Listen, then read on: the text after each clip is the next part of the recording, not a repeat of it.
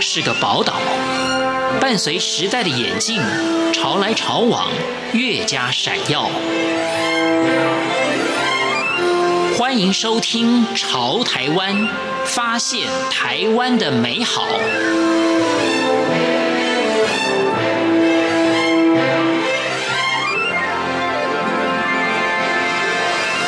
听众朋友，大家好，欢迎收听今天的《潮台湾》，我是闲情。财务自由是许多人新鲜的生活态度，但要如何做到？学会投资理财是必要的条件。有句话说：“你不理财，财不理你。”崔万丽就是一个成功的例子。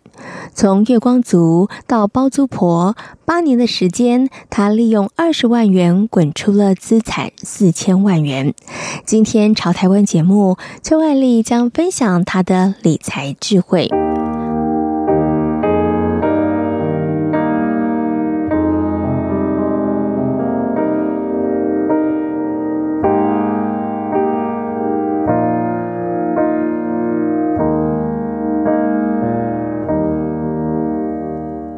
财务自由的出发点，其实只是要让我们自己的时间跟我们的生命不用被工作强迫的绑住。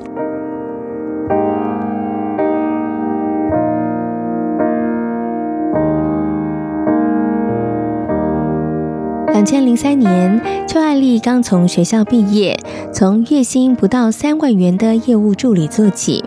花了四年的时间，成为年薪百万的粉领贵族。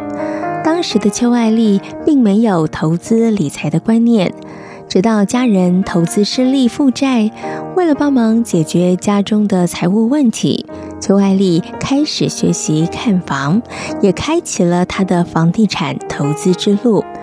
邱爱丽认为，现在的投资工具众多，理清投资需求，具备好的投资观念，才能够跨出成功的第一步。呃，我觉得先理清自己对金钱的需求，还有金钱的观念很重要。就是我，我常觉得我们。周围其实都有很多的工具可以选，所以很多人可能会做股票，然后可能台湾的股票之外，可能也会做美国的股票，然后可能有期货选择权哈，然后有些人可能对房地产有兴趣，或是有些人对外汇有兴趣，其实这些都是工具。可是其实我常觉得工具其实是中性的，就是有些人因为房地产赚钱，有些人因为房地产赔钱，股票也不是每个人都赚嘛哈，所以其实呃，我觉得工具选择之前要先有一些好的金钱的观念，所以包含。很像呃开源节流哈，我觉得开源节流是一个很基础，但是很多人没有这个观念就开始操作工具，反而会有一点点本末倒置。啊所以我觉得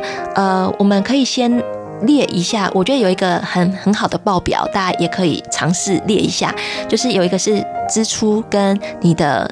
呃，收入跟支出的表，所以你可以列一下，说你一个月或者是一年，通常会有哪些收入进来，然后你通常会有哪些开销。那好的情况是，我们的收入减掉支出还会有剩，就表示我们会存钱嘛。可是有一些人是透支，就是等于零；有些人可能会预支，我先刷卡之后再来缴，它就变成是可能是负的。对，所以我们。我们有些时候我们会说，理财之前要先记账的原因，就是因为你如果都还不知道自己现在长什么样子，其实你也不知道你要怎么样去做调整。对，所以我觉得记账是一个投资理财很必要的一件事。所以包含像我那时候在学理财，我也是很乖乖的记了三个月，而且那时候我印象很深刻，因为我是那时候家人有一些债务嘛，所以我还要求爸爸妈妈。记账记三个月，因为我想要知道说他们的生活开销大概，如果有一天他们不工作了，我要养他们的话，我大概要给他们多少钱，他们是可以游刃有余的。所以我那时候就请他们记乖乖的记账，他们很乖，他们用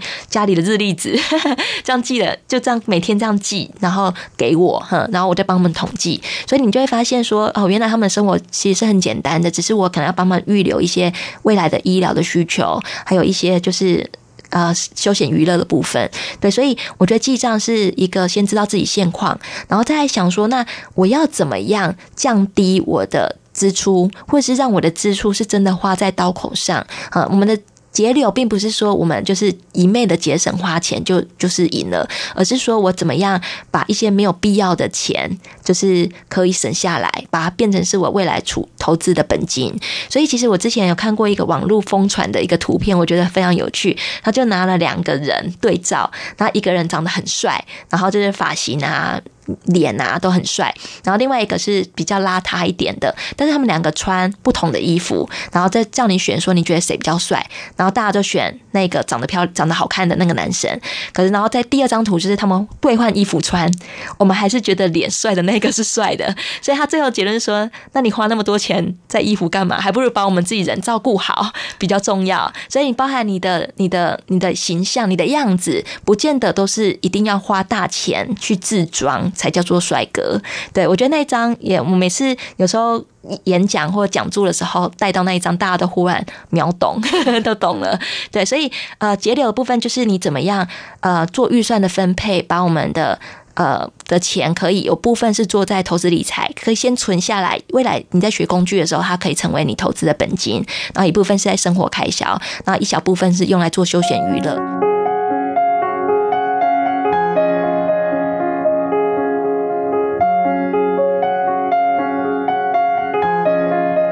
开源节流是创造财富的关键。如何能够增加个人的收入？除了在本业上力求表现外，成为斜杠青年也是许多年轻人的选择。不止增加收入，若能够利用不同的产业领域，累积实力和经验，才能够将斜杠的效益发挥最大。我怎么样增加我刚刚收入支出表里面左边的那个收入？所以呃，最近有一本书很风行，叫《斜杠青年》嘛。所以大家想说，那我是不是又要 slash 什么 YouTuber 啊，slash 什么布洛克啊？然后是不是要再兼个差啊？哼，我觉得兼，我觉得那一本书其实很好，但是我觉得所有的斜杠啊，最好的方式是它有累积，就是最好是我有斜杠三个角色，这三个角色彼此都有加成效用，才不会变成。自己多头马车，就是这个也要花时间，这个也要花时间，这个也要花时间。可是三个是没完全没有互相帮助的，所以你会发现有一些呃好的呃布洛克或是 YouTuber，他本本身可能就是做一些行销跟业务相关的，所以他在。增加自己的个人形象跟人气的同时，他也可以帮助他自己的产品，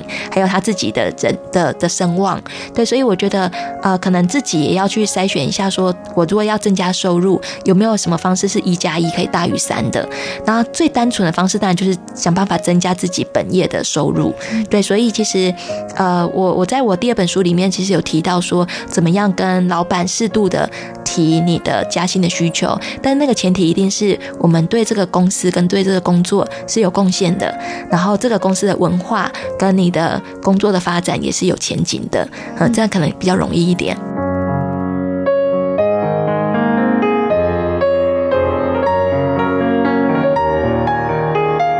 原本对于房地产一窍不通，但是邱爱丽花了许多的时间投入，下班放假看房，成为了邱爱丽必做的功课。从实战中累积经验，也累积财富。现在，邱爱丽已经成为人人称羡的包租婆。二零一二年，邱爱丽和好朋友成立了 House 一二三网站。邱爱丽很爱房子，也期许自己当一个珍惜房子、珍惜房客的好房东，也期待自己在成长的同时，也能够带给其他人更多知识和经验的分享。呃，我觉得是我那时候工作，其实越来越觉得我想要让我的工作跟我的兴趣可以结合。那因为我的确是很喜欢房子，那我对房子的事情也比较耐烦，所以那时候我就想说，如果呃我做的这一份工作，它可以跟我自己的兴趣是完全在一起的话，也许我会做得更开心。对，所以其实那时候刚好也有一群志同道合的朋友，我们就想说，呃，有没有可能做一个买方代理，或是买方？有点像是买方经纪人的这样子的一个平台，或是呃，可能结合一些教育训练，或结合一些分享，对，所以其实它的确是我们本来一开始也不是做现在目前的服务项目，其实是本来想说要做一个网站，然后也许是上面有很多物件，就有点像现在有一些网站平台一样，但后来也是慢慢调整成我们现在的服务的项目，对，但是我觉得呃，回回头看，其实我们公司也。七年了，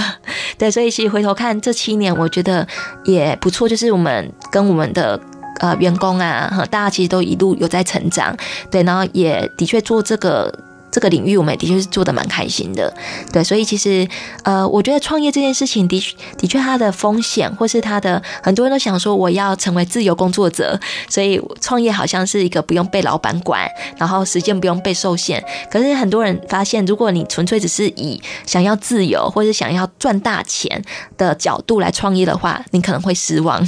原因是因为呃，很多人说他。上班族是朝九晚五，当他创业之后变成朝五晚九，反而时间更多，压力更大。所以我觉得，如果呃不是因为兴趣，不是因为你有一些使命感的话，我真的没有推荐大家都一定要创业。对，但是如果你真的有真的很真心想要做的事业的话，创业的确是一个舞台啊，但只是你也要准备好，也许它没有那么快就能够帮你赚到钱。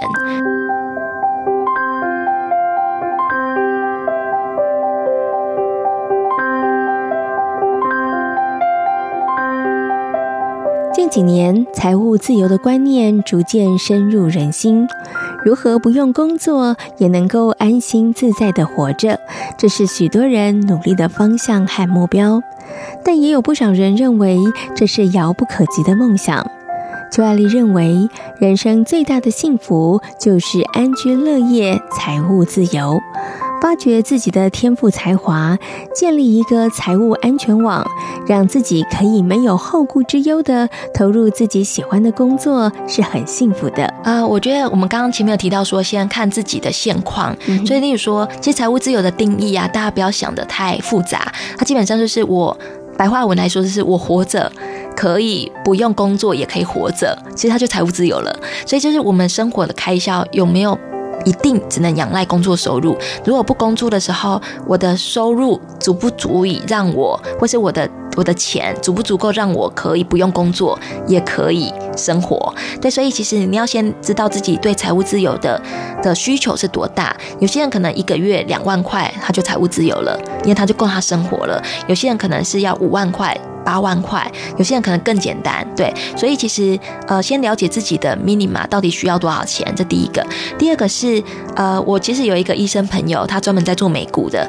我曾经听过他分享，我觉得很有趣。他说一开始啊，我们先降低我们自己的门槛，可是又要增加成就感。所以举例来说，假设我们记账，我们发现呃，我的保单每个月要存三千块好了，我有没有可能有一个被动收入？可以帮我一年带一一个月带来三千块，我这张保单就财务自由了。就是有人帮我支出那个保单。好，假设我的水电一个月是一千块，我有一个被动收入，让我他的这一千块是被付完的，那我的这一个电费就财务自由了。他可以帮你。它可以让你觉得，哎，好像我一个月要做到三万块、五万块、八万块，好像很难。但是有没有可能有人帮我付这个账单？其实那个项目就财务自由了。对，所以其实之前有一个朋友很有趣，他就是他每个月都要付房租嘛。后来他想办法帮自己有一个租金收，有一个另外的租金收入。那个租金收入大于他本来要付的房租，就有点像是他免费在住房东的房子。对，那那当他的租金收入又更提高的时候，他就有多的钱去付他其他的生活开销。对，所以呃，我觉得大家会。对财务自由那么的热衷或想追求，都是因为现在有很多的讯息，我们会看到很多财务自由人会觉得哇，他们可以花自己的时间旅行出国，好像都很自由很快乐。可是其实你会发现，这些人也不是一天到晚都在出国啊，他可能还是要会有一个他真真的想要做的事，也许是陪孩子，也许是投入他自己另外更想做的工作。对，所以我觉得财务自由的出发点，其实只是要让我们自己的时间跟我们的生命不用被。工作强迫的绑住，哈，那至于你真心想要做什么事情，那个可能只有自己知道，对。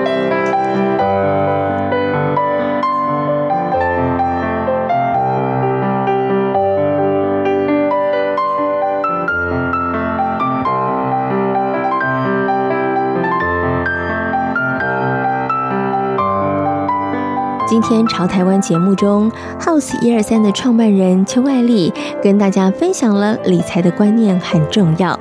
感谢大家今天的收听，我们下回同一时间空中再会。